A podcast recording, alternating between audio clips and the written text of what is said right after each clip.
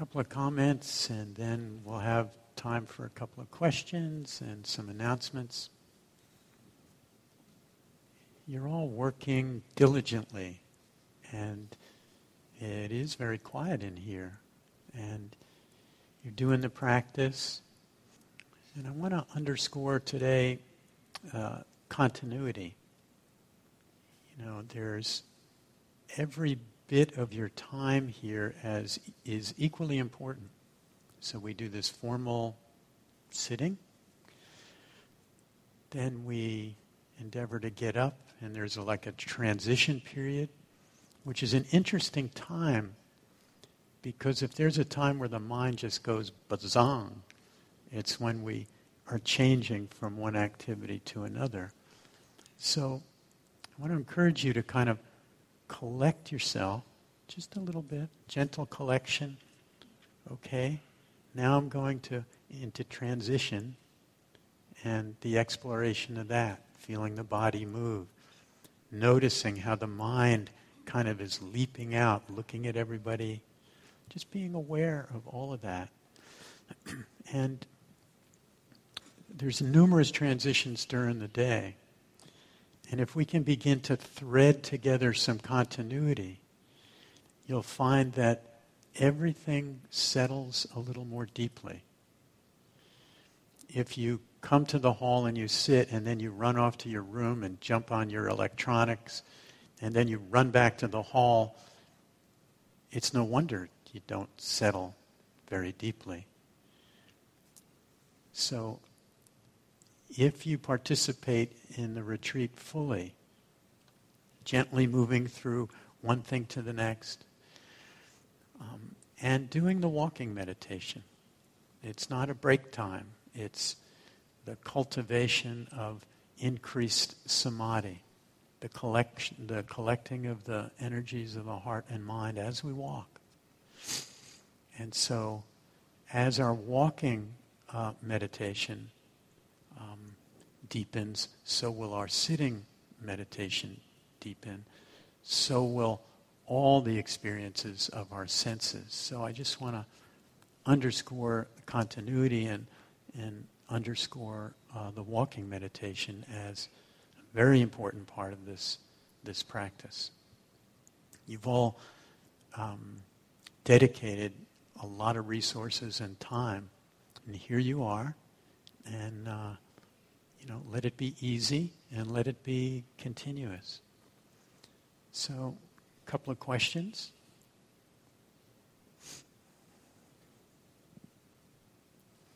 La has the mic. Um, yeah, I'm wondering if you could say a little bit more about the N in rain. I was working with fear this morning. And I was able to recognize it and and uh, be with it and uh, check out where it was in my body. But when it came to nurturing, I wasn't sure what you know. I didn't want to nurture the fear. So, uh, what am I? What am I nurturing there? In the N is an interesting part because it essentially, Joe, takes care of itself in a way. You've recognized the arising of fear. You're allowing it fully, feeling it in the body, becoming intimate with it.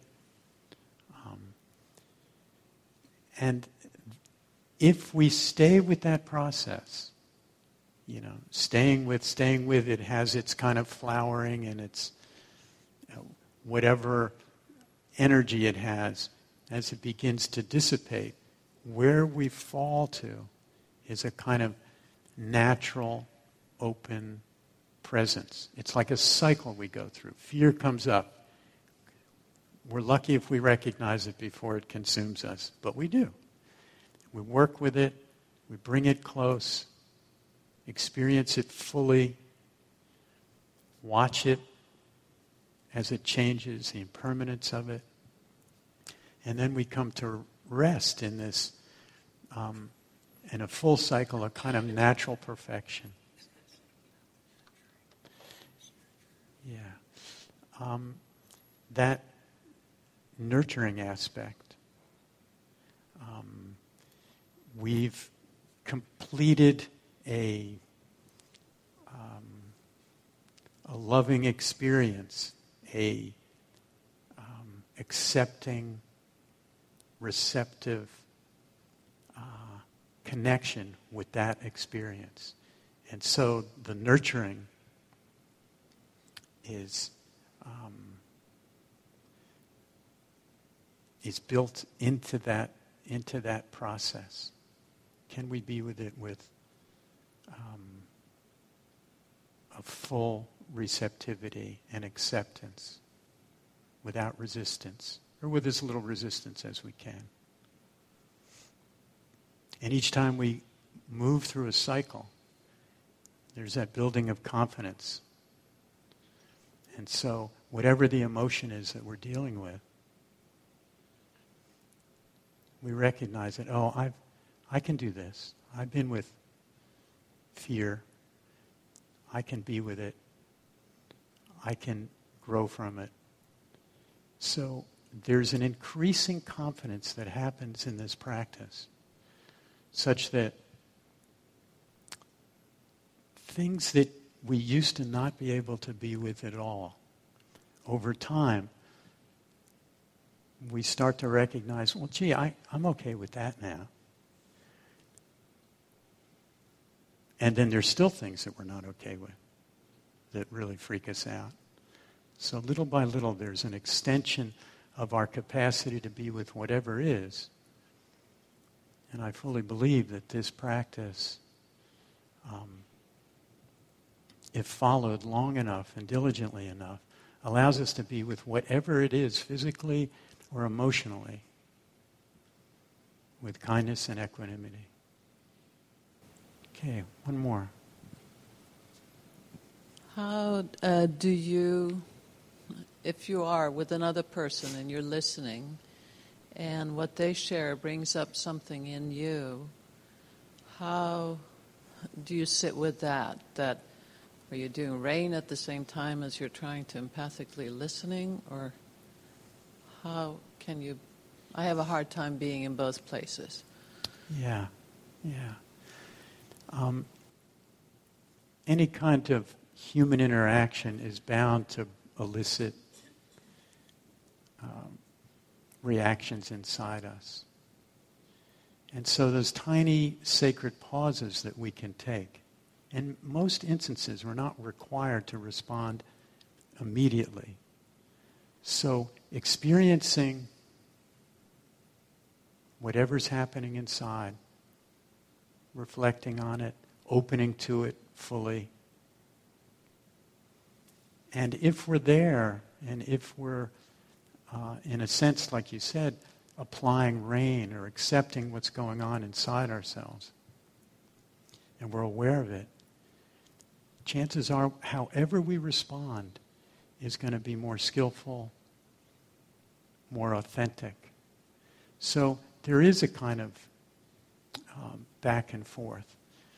And I think you'll find that to the extent that we can stay at home in our body as we're listening to someone,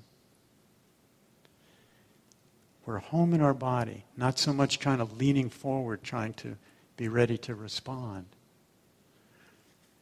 we have that direct experience internally as they're speaking. We're aware of it. We're feeling whatever is rising. If we can stay with it, that our response is going to be way more skillful and on the mark and, and appropriate to the field of connection that we're building with that individual. So uh, this practice is absolutely applicable to all the relational fields that we find ourselves in. Okay, thank you. Okay, I want to. Um, we have interviews today. And uh, a couple of things about the interviews. First of all, be on time or a little early. And if you can collect your thoughts as to maybe a question that you have about the practice, or if there is something up for you that's really poignant that you want to explore through the lens of the practice, or if you just want to report on a recent sitting. So we need your help in kind of building the riverbanks of this short 15 minutes. So we want to uh, um, ask you for your help to kind of keep us focused on the practice the best that we're best that we're able. Um, so come a little bit early. You've got nothing to do anyway. You can do walking meditation, relax, um, and help us with the timing. Um, a couple other announcements. It's the last call to sign up for shuttles to BWI or Penn Station. Please sign up on the whiteboard in the lobby by noon today. Um, and here's an FYI all the morning guided instruction, instructions, afternoon guided heart meditations, and Dharma talks are being recorded. Uh, they'll be uploaded to Dharma Seed after the retreat as soon as uh, Janet is able to do that. Uh, and she will post the Dharma Seed code uh, on the lobby in the whiteboard soon. And that's the code you need to get in.